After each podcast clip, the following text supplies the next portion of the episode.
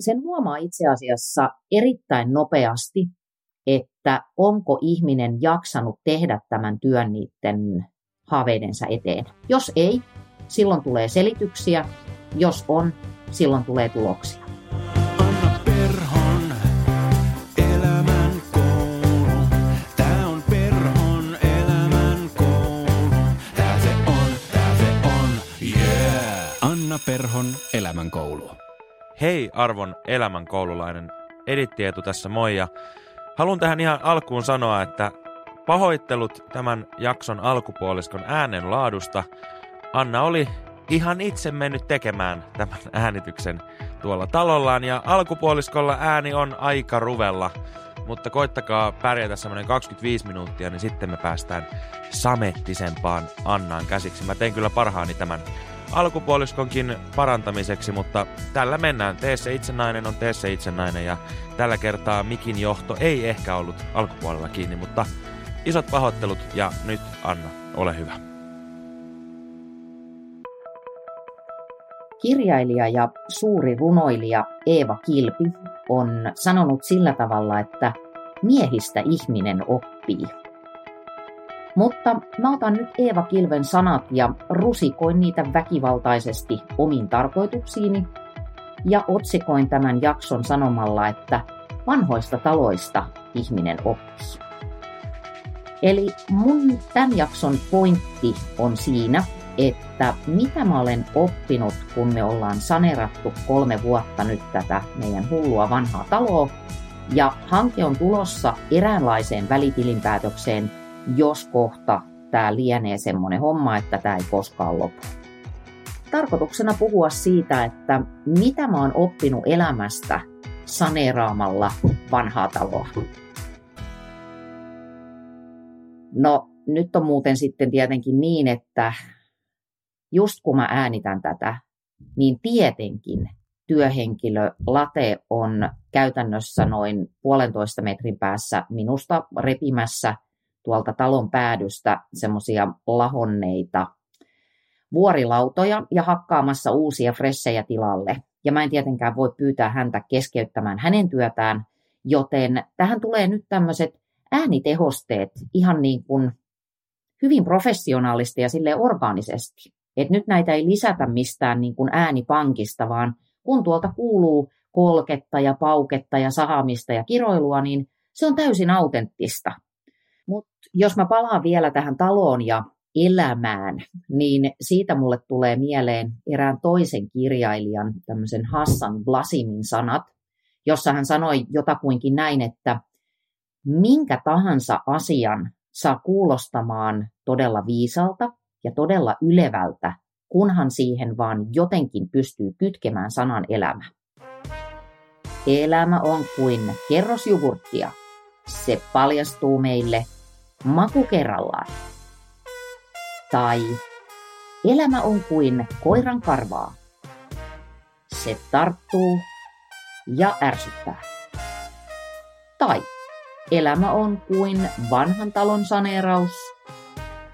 Voit oppia siitä vaikka mitä. Okei, okay. Jos tämä on ensimmäinen kerta, kun sä kuuntelet tätä ohjelmaa, niin tiedäksä, mä suostun siihen. Mä hyväksyn täysin sen, että sun kuunteleminen loppuu tähän.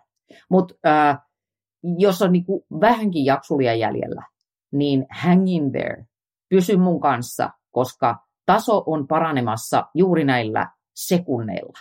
Ja pahoittelut siis oikeasti, jos täältä kuuluu koko ajan jotain ryskettä, mutta en mä voi mennä niin kuin nyt tässä vaiheessa keskeyttämään tätä kriittistä päätykolmion korjaamista, niin leikitään, että tämä on Yleisradion raportti pirkanmaalaiselta rakennustyömaalta, jossa keskustellaan vähän suhdanteista, niin pidetään se. No mut joo. Kun tämä meidän remonttiprojekti on nyt tosiaan saapunut tämmöiseen yksi piste nolla-vaiheen päätökseen, niin uskomattomalta kuin sen äänen sanominen kuulostaakin, eli sisätilat on jotakuinkin valmiit, ulkomaalauskuistit ja ulkorakennuksen saunan saneeraus, niin ne saadaan maaliin tämän kesän aikana. Niin koska mulla on pikkusen taipumusta tämmöiseen dramatisointiin, niin tämä herättää mussa spontaanisti halun vetää tätä tarinaa jotenkin yhteen ja, ja tarkastella sitä, että mitä tämmöinen kivireki on sitten elämään tuonut, mikä tämä saldo on. Jos sä oot ihan kahveella, etkä tiedä yhtään mistä mä puhun, niin silloin mä kehottaisin sua menemään Instagramiin ja etsimään sieltä semmoisen tilin kuin Olipa Kerran Talo. Se löytyy myöskin mun henkilökohtaisen Instagramin biosta. Hei, jes, linkki biossa. Äh, niin kurkkaa sieltä. Talolla on siis oma Instagram-tili ja sillä on intohimoinen seuraajajoukko. Talolla on maailman parhaat fänit. Jos sä oot talon fäni, niin I love you, koska taloporukalta ja sen seuraajilta tulee vain ihania viestejä. Ja olisi loputtoman kiinnostavaa keskustella esimerkiksi erilaisista eristysratkaisuista, mutta koskapa tämä podi on nyt eräänlainen tämmöinen betterment- tai self-help-teemainen ohjelma, niin ei mennä niihin eristysjuttuihin juuri nyt. Edit Tietu tässä moi. Otahan Elämän koulu seurantaan siinä podcast-palvelussa, mitä ikinä käytätkään. Seuraa lisäksi Instagramissa at Anna Perho tai Annan talo at Olipa Kerran Talo. Ensimmäinen näistä tämän jakson opeista voisi olla se, että todella harvat ongelmat pitää pintansa, kun niistä ottaa selvää. Eli kun me tähän projektiin lähdettiin, niin kyllähän sen ihmisten naamoista pystyy lukemaan, että ette ole tosissanne. Ja tässä on tullut aika monta kohtaa itsellekin eteen, jossa on ajatellut, että ollaanko me tosissamme. Esimerkiksi jo klassikoksi muodostunut kohtaus täällä talolla oli se, kun ähm, puolet tämän rakennuksen lattioista on purettu, on sydäntalvi. Me tullaan tänne katsomaan, että millaines, millaines homma sitä tulikaan itselleen hankittua ja sitten kävellään tuohon keittiön lattian ääreen tai siihen, mikä oli ennen lattia ja nähdään, että se koko pinta-ala lainehtii polven saakka vettä ja jäätä. Siinä kohtaa toivon määrä horisontissa oli aika vähäinen, mutta Mutta nyt taas kun sitä jälkikäteen miettii, niin sitten kun me ruvettiin ottaa asioista selvää, me juteltiin monien asiantuntevien tahojen kanssa siitä, että mistä tämä vesihomma johtuu. Siihen oli täysin luonnollinen selitys. Se johtui yksinkertaisesti siitä, että sinne oli joku aikanaan suuressa viisaudessaan kaivannut siis kuopan sinne talon alle saadakseen sinne semmoisen helvetin vaikean maakellari, tai siis kellarivirityksen, vaikka ympärillä on mittaamattomasti tonttia, jonne olisi saanut maakellarin. No mutta ei mennä nyt siihen. Tämä on mulle vaan vähän herkkä paikka. Eli jos sä kaivat savimaahan kuopan, niin on itsestään selvää, että vesi hakee tiensä sinne. Mutta fiksaaminen on noin lähtökohtaisesti aika helppoa, eli täytä kuoppa, tee siitä tasainen, vesi ei enää tule. Ja sitten saatiin vähän ö, kuvailua siitä, että, että miten siihen päälle sitten rakennetaan uudestaan semmoinen rossipohja ja kaikki ne eristykset ja hommat, jotta näin ei kävisi enää koskaan. Ja mitä enemmän siitä asiasta oppi ymmärtämään, mitä enemmän jokaisesta asiasta saa informaatiota, niin sen pienemmiltä ne ongelmat alkaa näyttäytyä. Mä törmään tosi usein mun työssä ja muutenkin kanssaihmisten kohdalla tämmöiseen samantyyppiseen käyttäytymiseen. Klassinen esimerkki on vaikkapa se, että ihminen haluaisi vaihtaa työpaikkaa, mutta se ei jotenkin uskalla, koska ei voi tietää, mitä sen muutoksen toisella puolella on. Että tuuks mä sitten taloudellisesti toimeen ja jaksanko mä opiskella ja missä edes opiskellaan ja onko työpaikkoja ja jne, jne. Niin kyllä se mun eka neuvo on aina se, että ota selvää. Meillä on tiedon valtatie taskussa, niin sieltä vaan etsiskelemään. Kun ongelmille antaa nimen ja kasvot, niin ne on huomattavasti helpommin kohdattavissa. Meidän pelot ohjaa meitä noin ylipäätään ottaen ihan liikaa. Mehän siis ohjaudutaan kahden pisteen välissä. Me ohjaudutaan peloista käsin ja sitten toisaalta mielihyvästä ja palkitsevuudesta käsin. Jos joku on mielekästä ja palkitsevaa, me automaattisesti gravitoidaan sitä kohden. Mutta ikävä kyllä, tämä käyttäytymisen muoto ei tietenkään aina palvele ää, meidän etua silleen ajan yli. Et jos mä aina nojaan sinne suuntaan, mikä tuntuu kaikkein helpoimmalta ja mukavimmalta, niin no, sä tiedät, mä puhun tästä varmaan joka jaksossa. Mutta näihin pelkoihin voi tarttua ja kannattaa tarttua nimenomaan sillä tavalla, että ota asioista selvää. Muodosta itsellesi kuva siitä, että miten mä toimisin tämän saamani tiedon varassa. Mä oon nimittäin huomannut tietenkin myöskin sitten tämän remonttimatkan varrella, että joo, informaatiota on valtavat määrät, sitä antaa fiksut, kokeneet ihmiset, sitä on internetissä, sitä on kirjoissa, lehdissä, jne, jne, mutta lopulta, lopulta, at the end of the day, kun tämä on sun projektis, niin sun täytyy itse tehdä siitä se synteesi. Sun täytyy tehdä se analyysi, että okei, nyt mä tiedän tämän kaiken ja tämän tiedon perusteella mä otan seuraavan askeleen, joka on tämä. Tässä projektissa on huomannut sen, että useimpiin ongelmiin on todella monta erilaista ratkaisua. Ja sitten se on lopulta siitä omasta paneutuneisuudesta, mutta myöskin intuitiosta ja ennen kaikkea rohkeudesta kiinni, että okei, me otetaan tämä vaihtoehto. Mä valitsen tämän vapaaehtoisesti ja mä kannan, kannan tästä vastuun vapaaehtoisesti. Ja sitten mennään sillä suunnitelmalla, eikä vilkuilla taakse. Tämä tiedon hankkiminen on sillä tavalla oleellista, että jos oikein ajatellaan ihmisen historiaa ja ikävä kyllä jälleen tätä nykyhetkeäkin, kun me eletään näissä internetkuplissa, niin kokonaisia kansoja, valtavia ihmismassoja pidetään väärän vallan ikeessä ihan vaan sen takia, että meitä pelotellaan ja me ei oteta itse asioista selvää. Toisin sanoen, ei jakseta sivistää itseämme niin paljon, että me pystyttäisiin muodostamaan niitä omia itsenäisiä näkemyksiä. Mutta se on ihan jumalattoman palkitsevaa, jos nyt tulen sieltä ö, kansojen hallitsemisesta ihan tähän taloprojektiin, niin se on aivan jumalattoman palkitsevaa, kun sä opit jostain aiemmin hankalaksi kokemastasi asiasta uutta, tai siis ö, opit muodostamaan sen näkemyksen siitä, että, että miten tämän oikeasti kuuluisi mennä tällä kertaa. Se on ihan älyttömän palkitsevaa. Ja se hälventää niitä pelkoja täysin oleellisesti, koska silloin sä oot kontrollissa. Se, että sä tiedät maksimaalisen paljon siitä, mitä sä oot tekemässä ja minne päin sä oot menemässä, niin se antaa sulle ihanaa kontrollin tunnetta. Ja silloin se palkitsevuus alkaa jälleen kerran jyrätä niiden pelkojen yli. Sen huomaa itse asiassa erittäin nopeasti, että onko ihminen jaksanut tehdä tämän työn niiden haaveidensa eteen. Jos ei, silloin tulee selityksiä.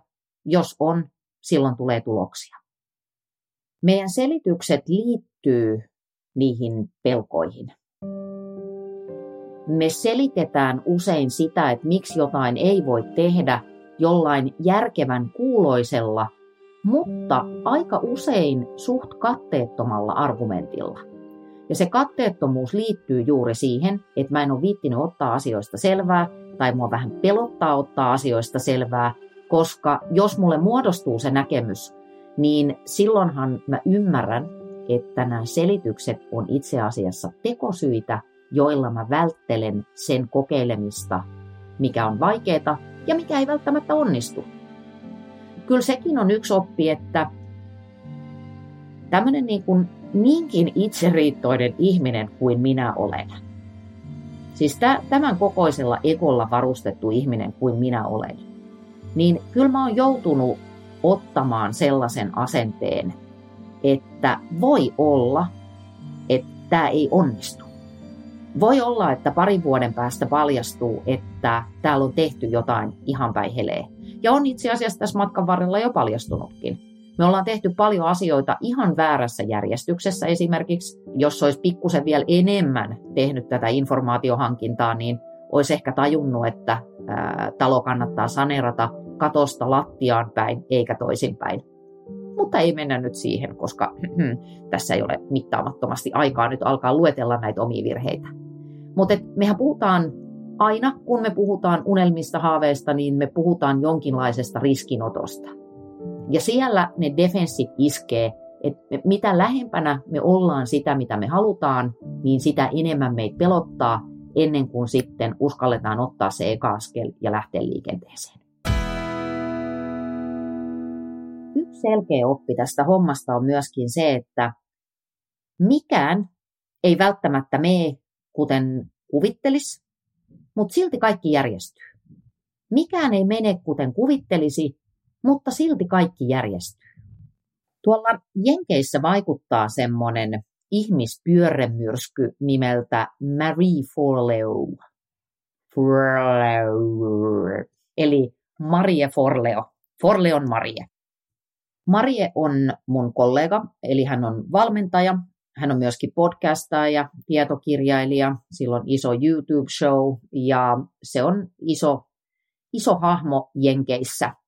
Mä oon sille todella kateellinen, ensinnäkin sen takia, että se on miljonääri, se on täydellisen näköinen, mutta vielä kateellisempi olen siitä, että hän on keksinyt täydellisen kirjan nimen. Eli hänen hittikirjansa on sen niminen kuin Everything is figureouttable, jonka mä vähän silleen leimisti voisin kääntää suomeksi vaikka niin, että no, kaikki järjestyy tai kaikki on järjestettävissä. I'll figure it out. Kyllä mä selvitän tämän jollakin tavalla. Everything is figureouttable. Ja tässä kirjassa hän esittelee semmoisen hauskan teorian, mutta mä taustotan ihan pikkusen, koska tämän Marien tarina on mun mielestä kauhean viehättävä.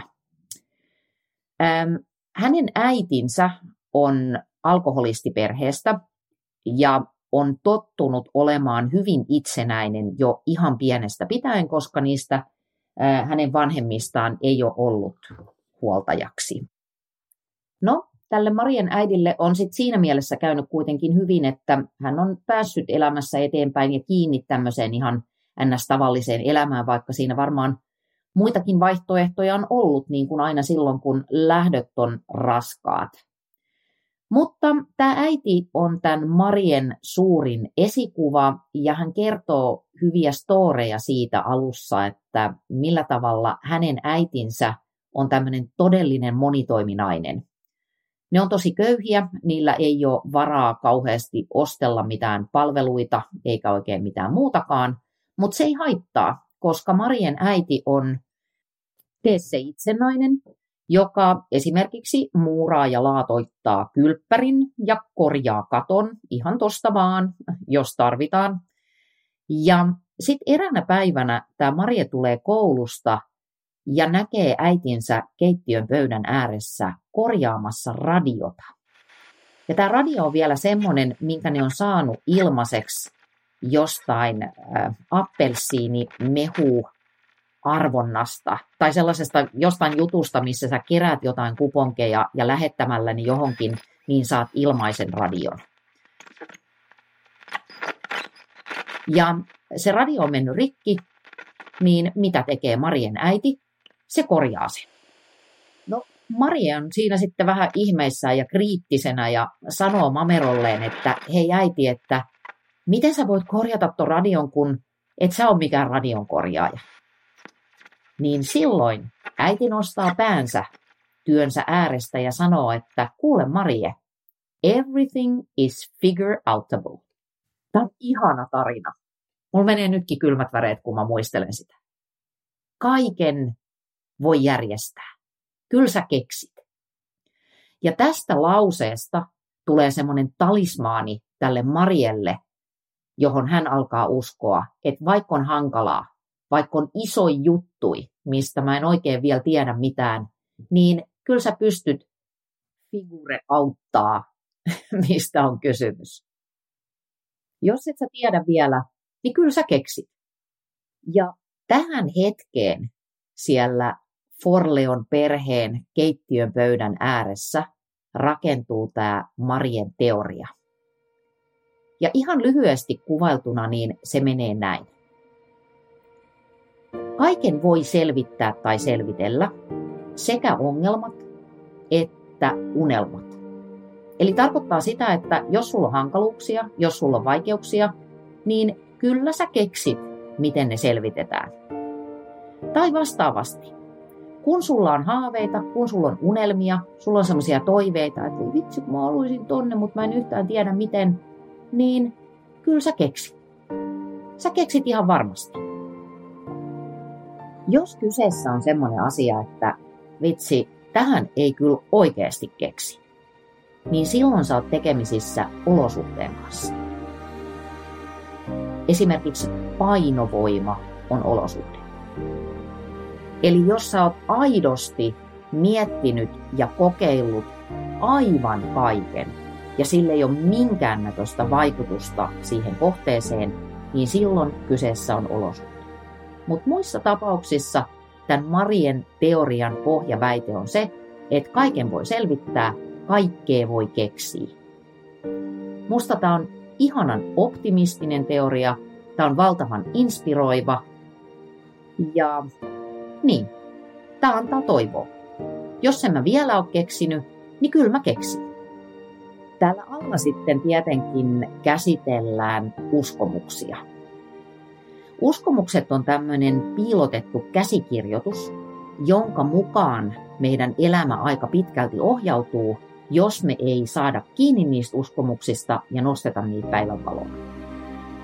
Toki nyt täytyy sanoa se, että aika usein kun puhutaan uskomuksista, niin meidän ajatukset ohjautuu automaattisesti negatiivisiin, rajoittaviin uskomuksiin. Mutta kannattaa pitää mielessä, että meidän elämässähän on toivottavasti myöskin valtavan paljon hyviä ja kannustavia ja myönteisiä uskomuksia, joista tämä Everything is figureouttable on premium-esimerkki. Tai jos mä ajattelen mun äitiä, niin mun äiti on joskus tai itse asiassa aika useinkin mun lapsuudessa heittänyt semmoisen lauseen, että joka aamu voi aloittaa elämän alusta. Ja mä uskon siihen. Mä uskon siihen, että täällä mennään eteenpäin, ei katella taaksepäin, kun ei olla sinne menossa, sitä ei voi enää muuttaa, niin tää kantaa monta kertaa. Okei, nyt on vähän huono meininki, mutta huomenna sitten taas alusta uudestaan. Uskomuksia on paljon tutkittu, ja jos siitä kaikesta valtavasta tietomassasta seuloisi esiin semmoisen rangan, että miksi uskomuksista kannattaa kiinnostua ja minkä takia niistä vuosikymmenestä tai oikeastaan vuosisadoista tuhansista toiseen jauhetaan, koska kaikki ihmiset ovat, tai ihminen on aina pohtinut uskomusten voimaa läpi historiansa. Niin uskomuksethan toimii tällä tavalla. Sulla on jokin uskomus, jonka sä oot napannut itseesi jostain. Tässä, äh, tässä Marien tapauksessa se uskomus on, että kyllä kaikki jotenkin järjestyy. No, jos mä uskon näin, niin mä pystyn myöskin ajattelemaan täällä reaalimaailmassa ja sillä aivojeni tietoisella puolella, että hmm, tämäpä tuntuu hankalalta, mutta kyllä mä tämän jollakin tavalla selvitän, koska tämä juttu on mulle tärkeä. Eli siellä on uskomus, sitten tulee ajatus, ja sitten meidän ajatukset nostaa meissä esiin erilaisia tunteita. Ja mä oikeastaan tuossa livenä jo äsken viittasin tähän, että kun mun mielestä tämä lause, että kyllä kaikki varmaan jotenkin järjestyy sitten taas, niin se nostaa mussa inspiraatio ja toivoa. Toivo vie ongelmilta vaikutusvaltaa, ja kun niiden ote meistä lievenee, niin silloin me uskalletaan tehdä jotain reaalimaailmassa. Kun me uskotaan, että tässä on pieni mahdollisuus, että tämä voisi vaikka onnistua, niin silloin me uskalletaan tehdä tekoja. Tai sitten jos me käännetään tämä homma toisinpäin. Jos mulla on semmoinen uskomus, että asiat eivät järjesty, eli aika tämmöinen tyypillinen ajatus voi olla, että no en mä tämmöinen, mä oon vaan tämmöinen, että ei mulle nämä asiat koskaan onnistu. Ei meidän perheessä, ei mun tarinassa, ei silloin aikaisemminkaan olla niin kuin siellä aasi ihan tarinassa tai uskomuksessa. Niin sitten tietenkin, jos tämä sun tiedostamaton uskomus tuottaa sen ajatuksen, että no ei tästä kuitenkaan mitään tuu, niin se ensinnäkin nostaa sussa pintaan lannistavia tunteita. Siellä tulee surkeutta, syyllisyyttä, itseinhoa, itsekritiikkiä, vaikka minkälaista ankaruutta ja ankeutta. Ja jos sä oot siinä moodissa, niin lähdetkö kirkasotsaisesti kokeilemaan jotain uutta? Et taatusti, vaan sä et tee mitään ja silloin saa hetken aikaa ehkä käyttää maailman tyydyttävintä lausetta, joka kuuluu näin. Mitä mä sanoin? Eli silloin ihminen alkaa usein kiukutella siitä työstä, mitä hän ei tehnyt sen juttuunsa eteen. Ja sitten vaan sanoo, että no mitä mä sanoin, että ei meikäläiselle kuitenkaan koskaan tapahdu mitään kivaa. Ei niin. Jos sä odotat tumput suorina, niin sen sä saat sitten pitää. Editti Eetu tässä moi. Haluatko Annan puhumaan porukallesi tai vetämään valmennuspäivää? Laita viesti info at annaperho piste fi ja laitetaan asiat kuntoon. Otetaanpa tähän väliin sitaatti Shakespeareiltä, koska se tuo mihin tahansa sisältöön sivistyneen kerrostuman. Shakespeare nimittäin sanoi tähän aiheeseen liittyen, että se mikä on nyt todistettu ja se mikä on nyt olemassa, niin joskus se oli pelkkää mielikuvitusta.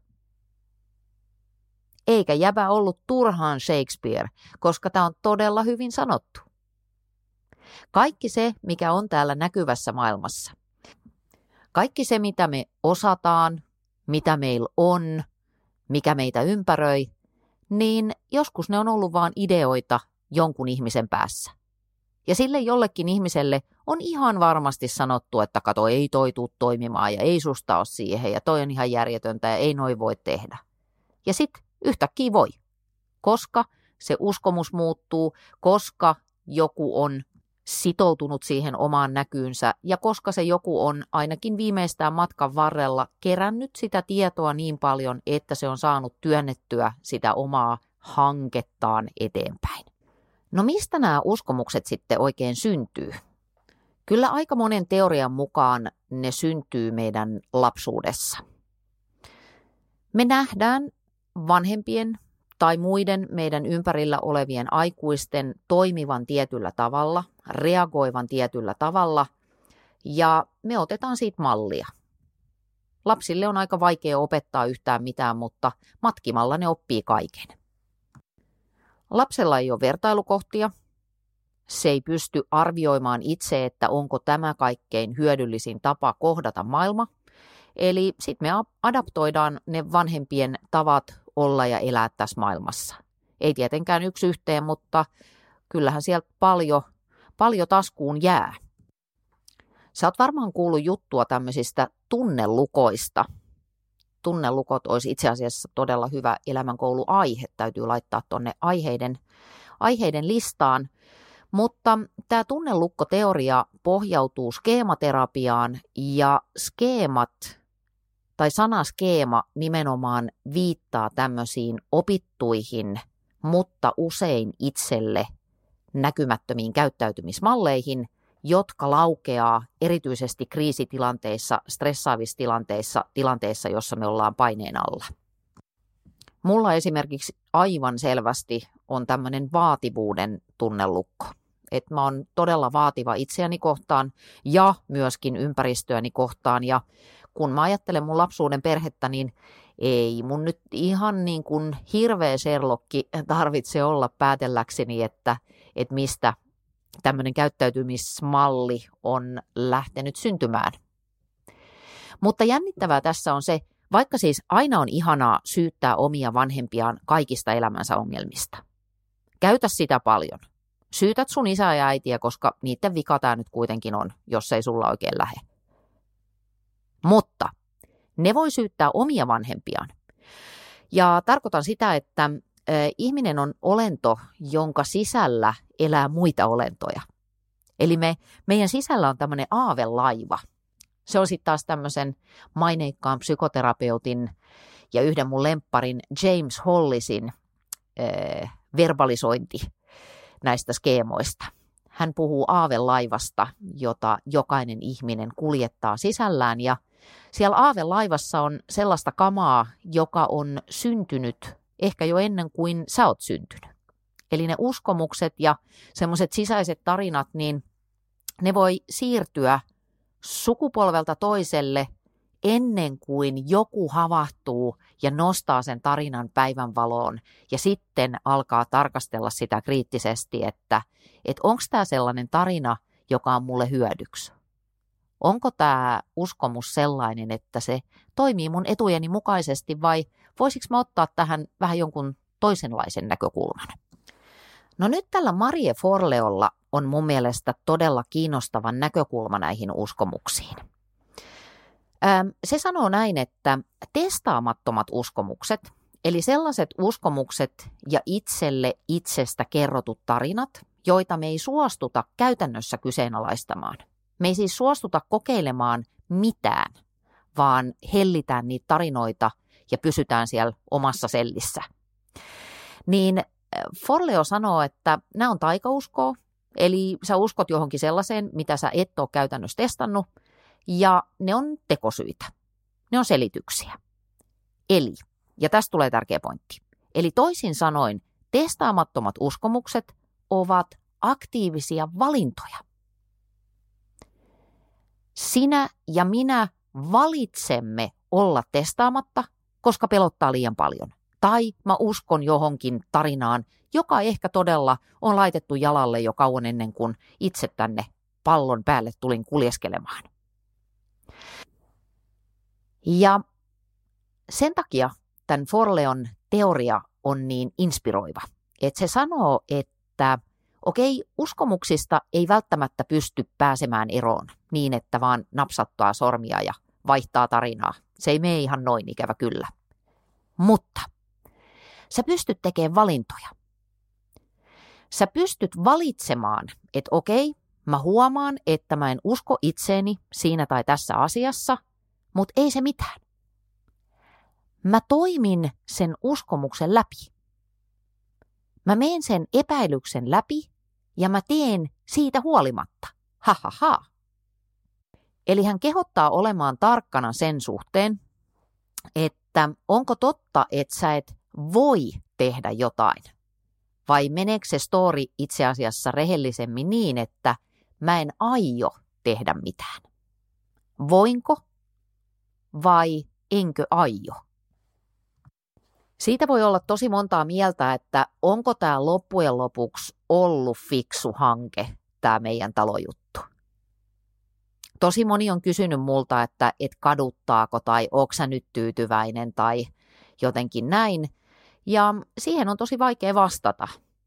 Et tässä on paljon tosi tosi ihania juttuja, mutta on tässä myös ollut aika raskaita juttuja, joista rahanmeno ei ole se kaikkein kepein. Ja no, tässä täs on ollut paljon kaikenlaista, niin en mä oikein siihen osaa vastata, että et onko kannattanut. Mutta se, mikä tässä on tullut selväksi, niin mä voin. Eli se tarina on poistunut. Puhuttiin tässä just yksi päivä, että jos nyt lähtisi tekemään jotain pientä pintaremppaa vaikka kerrostalokämpässä, niin ha, ha, ha, se olisi semmoista lastenleikkiä, walk in the park. Pistää vähän tapettia ja maalia seinään sen jälkeen, kun on käynyt tämän myllyn läpi. Mutta jos vielä otetaan askel taaksepäin ja pohditaan sitä, että mistä nämä uskomukset versoo, niin joo, sieltä lapsuudesta, omasta perheestä. Mutta totta kai, jos me kohdataan elämässä rankkoja kokemuksia, niin kyllähän ne kokemukset voi alkaa ohjata meitä myöskin ja muodostaa niitä omia tarinoitaan. Et sanotaan, että jos tässä remontissa kaikki olisi mennyt pieleen, ja me oltaisiin jouduttu tekemisiin esimerkiksi pelkästään epärehellisien ihmisten kanssa tämän remontin ympärillä, niin kyllä se aika nopeasti se story olisi varmaan mennyt siihen suuntaan, että ei koskaan enää.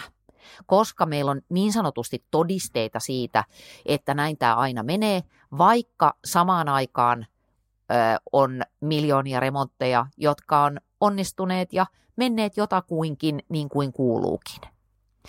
Mutta varsinkin silloin, kun meillä on ongelmia, niin mehän ollaan, tai me suhtaudutaan niihin kauhean jotenkin sillä tavalla itsekeskeisesti, että me unohdetaan, että maailmassa on aina myös päinvastaista todistusaineistoa.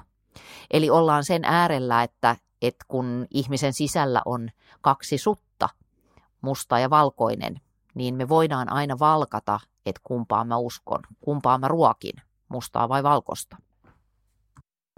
Sitten nämä uskomukset voi tulla erilaisista tämmöisistä kulttuurisista meemeistä, eli kerrotaan kollektiivisia tarinoita siitä, että jokin on arveluttavaa tai vaikeaa.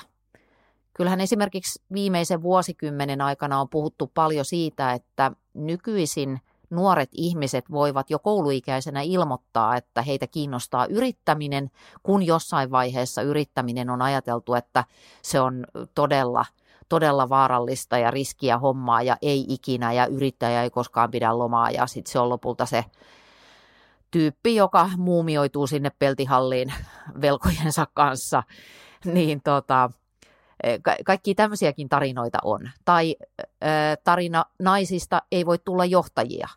Siitä ei ihan hirveän montaa sekuntia ole aikaa, kun näin on ajateltu täysin yleisesti ja näin ajatellaan ikävä kyllä varmaan suurimmassa osassa maailman maita edelleen. Mutta tämmöisetkin, tämmöisetkin tarinat meitä jahtaa ja rajoittaa. Ja se voima, näiden uskomusten voima, niin se linkittyy myöskin erittäin vahvasti meidän henkiin jäämisvaistoon. Eli jälleen kerran toistan sen tosiasian, että meidän aivot on viritetty vain ja ainoastaan henkiin jäämistä varten.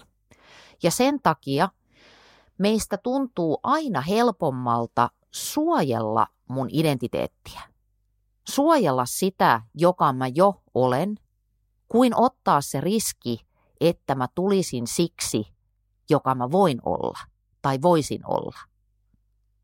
On helpompi suojella identiteettiään kuin ottaa riski ja tulla siksi, joka voisin olla. Sitten tällä kertaa viimeisenä talon suomana välintilin päätös, välintilin, okei, okay, välitilin päätös oppina, niin sellaisen asian on oppinut, että näiden haaveiden ja tämmöisten vähän niin kuin hullujen juttujen, joihin et itsekään välttämättä täysillä aluksi uskon, niin niiden kanssa on paljon rennompi ja kivempi operoida, kun sä lupaat itsellesi, että näistä voi myös luopua. Eli se kokeileminen on oleellisempaa kuin se, että sitoudunko mä tähän ihan niin kuin loppuelämäksi. Vähän niin kuin seurustelussa. Sitä voi vähän niin kuin kokeilla, että, että onko tämä nyt se niin sanotusti se oikea. Vaikkakin yhden artikkelin mukaan niin niitä oikeita on jokaiselle laskennallisesti vähintään sellainen kuusituhatta kappaletta. Että jos meni ensimmäinen kierros mönkään, niin se ei tarkoita sitä, että joudut haahuilemaan yksinään loppuelämässä. Mutta mun pointti on se, että ei saa olla niin, että alun perin haluttavista kivoista jutuista tulee pelkkä velvollisuus tai pahimmillaan jopa painajaista. Että se kannattaa ajatella mun mielestä loppuun asti, että, että onko tämä sen kokoinen juttu ja riski, että a, mun kannattaa tämä ottaa.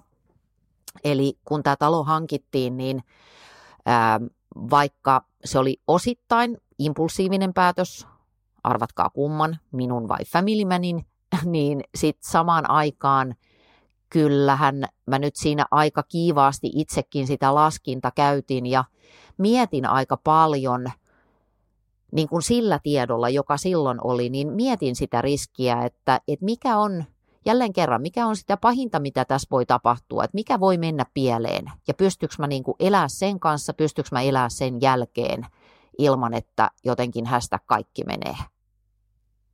Mutta että niin, mikä se riski on, jonka mä olen valmis ottamaan sen eteen, että mä pääsen kokeilemaan jotain sellaista, minkä parissa mä kasvan ja menen eteenpäin.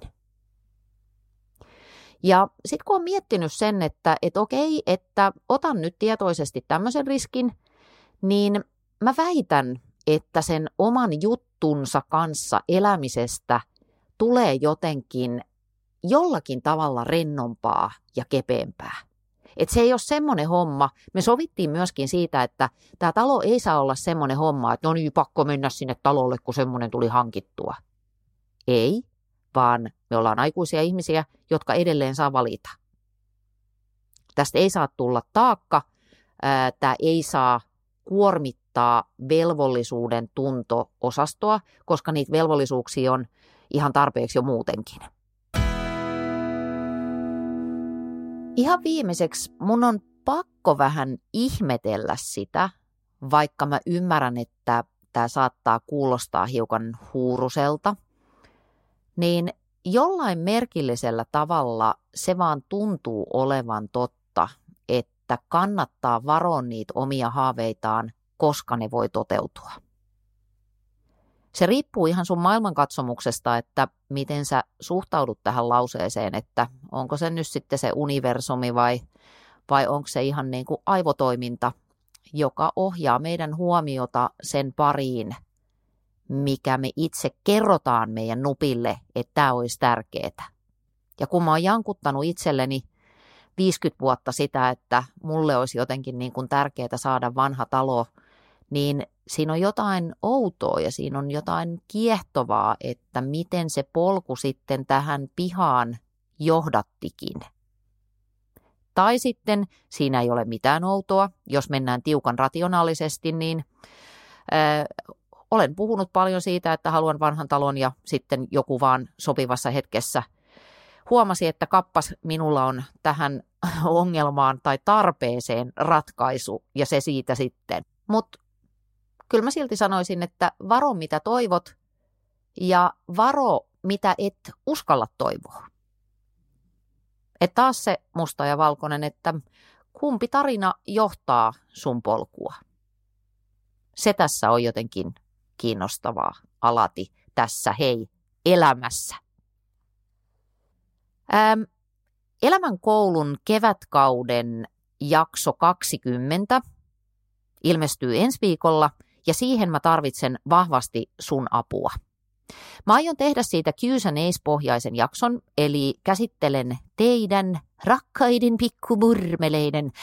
Miksi mä puhun tämmöisellä äänellä? Tässä huomaa, että kevätkausi tosiaan on saapumassa päätökseensä, niin käsittelen sun ja kaikkien elämänkouluystävien kysymyksiä.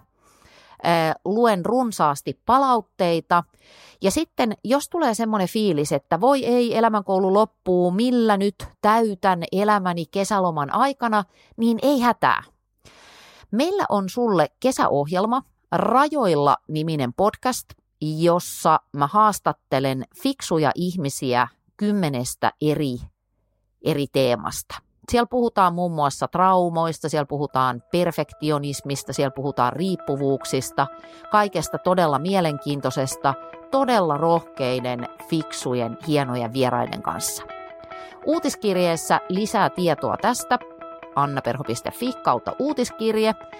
Ja niin, päästäänkö me tällä nyt sitten eteenpäin seuraavaan viikkoon? Kyllä me varmaan päästään, joten heipparallaan!